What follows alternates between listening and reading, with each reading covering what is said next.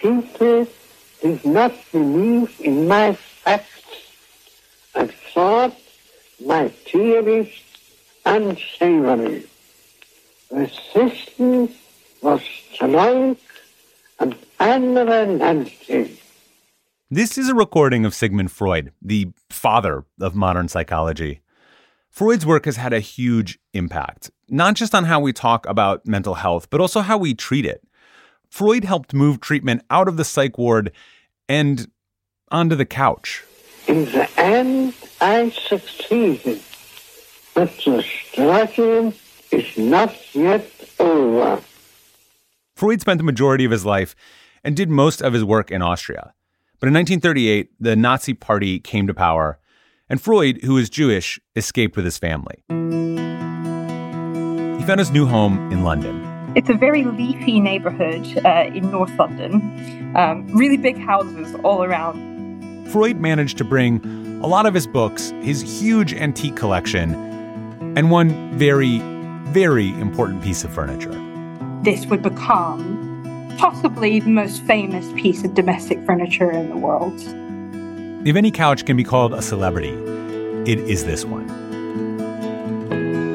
I'm Dylan Thuras, and this is Atlas Obscura, a celebration of the world's strange, incredible, and wondrous places. Today, we're going to North London, to the Freud Museum. If there's a couch nearby, lay back. We are going to talk about your dreams and your relationship with your parents. Just uh, just kidding. Uh, but we will talk about the couch and the house where you can see it. That's after this.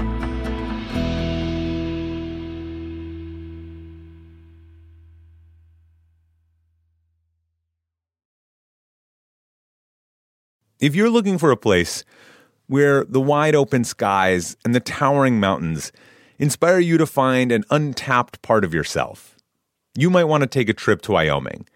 It's a place where bold, curious spirits forge their own way on all types of adventures. There is no shortage of iconic, expansive landscapes out there.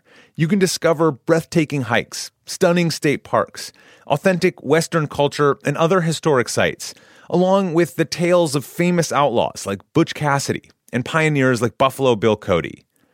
The truth lies west. Discover yours at travelwyoming.com. Experience the joy of running in the new Triumph 22 from Saucony, the original running brand. Stacked with luxury foam cushioning, Triumph 22 turns miles into smiles with the ultimate blend of comfort and energy return. Shop Triumph 22 at Saucony.com. That's S A U C O N Y.com. Sigmund Freud's parents moved their family to Vienna, Austria when he was just four. That's where he grew up, where he went to school, and where he developed most of his notable theories. It was in 1896 that he coined the term psychoanalysis. And by the 1930s, he was a recognized figure all around the world. But when the Nazi, uh, incumbent Nazi party came to Austria in 1938, um, he, he wanted to actually stay for as long as he could because he was suffering from cancer of the jaw for a very long time by this point. That's Jamie Ruers. She's the events manager at the Freud Museum in London. And she's been there for almost a decade, giving tours and immersing herself in the history of Freud. And he was very old, he was 82, and he didn't really see much, I don't know, necessity in leaving, um, considering all of his health conditions and so on. But then, Nazi authorities called Freud's eldest daughter, Anna, in for questioning. They interrogated her for hours, asking her what her father was up to. This really scared Freud, and he reached out to a friend for help.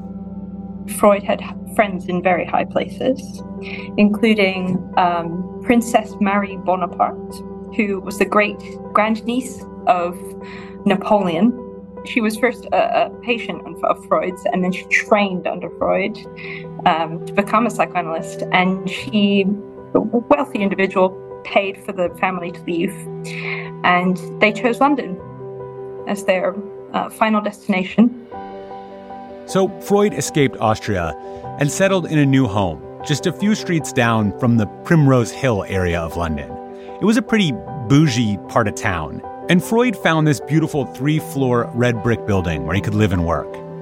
Another one of his kids, Ernst, was already living in London, and Ernst was an architect, and so he made the house just right for his old dad. And he adapted the house in two ways as he moved in. Um, first, it was to build a, a roof over the garden um, so that he could sit out on like a veranda and not be sort of affected by the elements. And then the second thing that his son developed was uh, an elevator that brought Freud up to the level of his bedroom because he couldn't go up the stairs. He was too old and frail by the point. Freud settles into his new home in this very leafy green upscale area of North London. He has his collection of antiques brought over and installed. He sets up his study, lining it with all the books he brought over. And the quite elder Freud begins to see patients. But he only lives for one more year after moving into the house. Freud dies in 1939. After Freud passed away, his daughter Anna continued to live in the house for another four decades. She was also a psychologist, and she practiced and saw patients in the house, in an office on the third floor. But during that entire time, all 40 years, Anna left her dad's office completely untouched. She she kept that space as a kind of uh, homage to her father. And in her final will and testament, she wanted this house to be turned into a museum to memorialize her father. Anna Freud died in 1982, and the effort to create a Freud museum began. It took four years, but with the help of some donations from philanthropists, the Freud Museum in London opened in 1986. And from day one, its main attraction has been Freud's study. And the main attraction in there is the couch. Freud's psychoanalytic couch is the centerpiece of the study. How do I describe it? Oh my gosh. It looks like a, a chaise longue that's covered in a sort of Persian rug. It's covered in a Qashqai rug. And then on top of that rug is piled uh, a few pillows on top of it, and it looks very cozy. And you just want to touch it, especially the pillows are sort of made of velvet. And the color of all of them is sort of this rich red color reds, greens, blues. It's very warm, and you just want to jump on it, except you can't because because it's very fragile and very old. As it turns out, the only people who are allowed to touch the couch, the, the, the chaise lounge, are the caretakers. And they've been there for years. It's sort of a legacy thing, really, of front of house staff. Their father was the caretaker for Anna Freud, and this position has basically remained within the family for decades, and they continue to take care of the of the couch and of the house. You know the couch, the one with the armrest on one side where you can lay your head and let your thoughts flow. The, this infamous red velvety chaise lounge. It is such a cliche of the therapist's office. And in fact, most therapists, you know, they just have like normal chairs in them now. But this was Freud's couch, and that was the way he used it. And that is where we get that idea from. So the couch is obviously what the person um, lies on, the client, the analysand lies on, and the an- analyst sits behind them so as not to obstruct the flow of thought when they are speaking. Freud would then just sit in his velvet green chair, which is also still in his study, behind the head of the patient so that they're just looking at the books and the antiques. And today, when people see it, the couch evokes a pretty visceral reaction from people. Even just in the last two months, I've had maybe three people break down in tears um, at the sight of it. Yeah, it's very common. Right next to Freud's study is his dining room, which is now the home of several paintings that Freud collected in his lifetime and a photograph of Freud's apartment in Vienna, taken just a couple of weeks before his family escaped from Austria. But the museum is not just an ode to Freud. It's also about Anna Freud, his daughter, who had her study on the third floor and was also a major contributor to the world of psychoanalysis in her own right. She was a specialist in child psychoanalysis.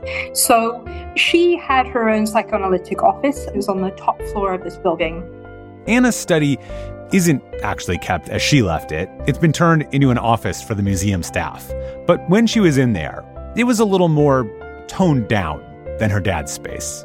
Anna Freud's space was quite fairly bare walls, um, wooden furniture. She had a psychoanalytic couch, but she barely ever used it. You know, while her father's is covered in this Persian rug, hers is covered in this deep green knitted piece, uh, which she made herself. Anna's clients were mainly kids, and she just didn't need the couch for them. They were more likely to communicate when they were busy doing something else. She would get them to draw, and so they would be drawing on on the desks in um, on paper on the desks. But Anna's office in the Freud house, it's only a part of her legacy in London. She also set up a clinic on the same street that helps children coming over uh, from from mainland Europe um, and and from around the UK as well, who were traumatized, particularly by the effects of war. Um, and this would be known originally. It was known as the Hampstead Clinics, but then still today it's a functioning clinic called the Anna Freud Center for Children and Families.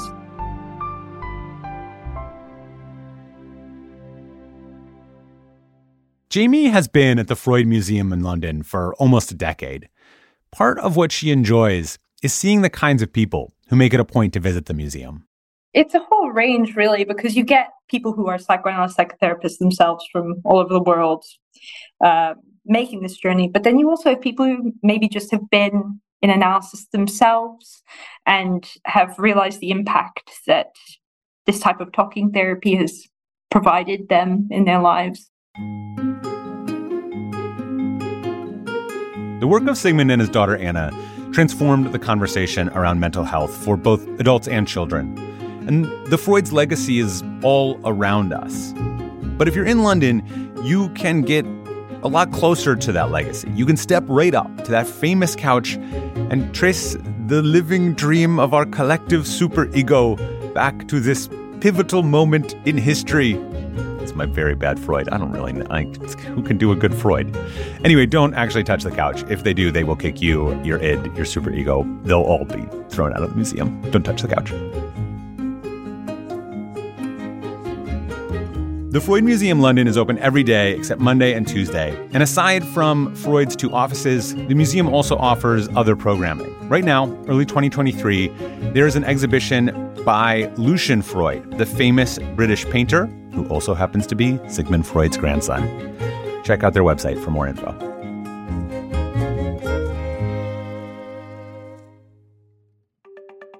Our podcast is a co production of Atlas Obscura and Witness Docs. This episode was produced by Baudelaire. The production team includes Doug Baldinger, Chris Naka, Camille Stanley, Willis Ryder Arnold, Sarah Wyman, Manolo Morales, Gianna Palmer, Tracy Samuelson, John Delore. Our technical director is Casey Holford. This episode was sound designed and mixed by Luce Fleming. If you want to learn more, be sure to visit atlasobscura.com. There is a link in the episode description. And our theme and end credit music is by Sam Tyndall. I'm Dylan Thuras, wishing you all the wonder in the world. I will see you next time. Witness Docs from Stitcher.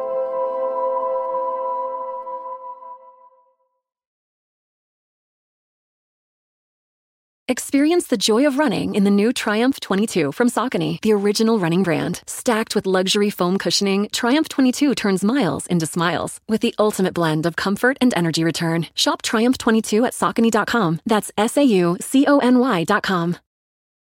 The world isn't wide enough for those with an insatiable desire for discovery.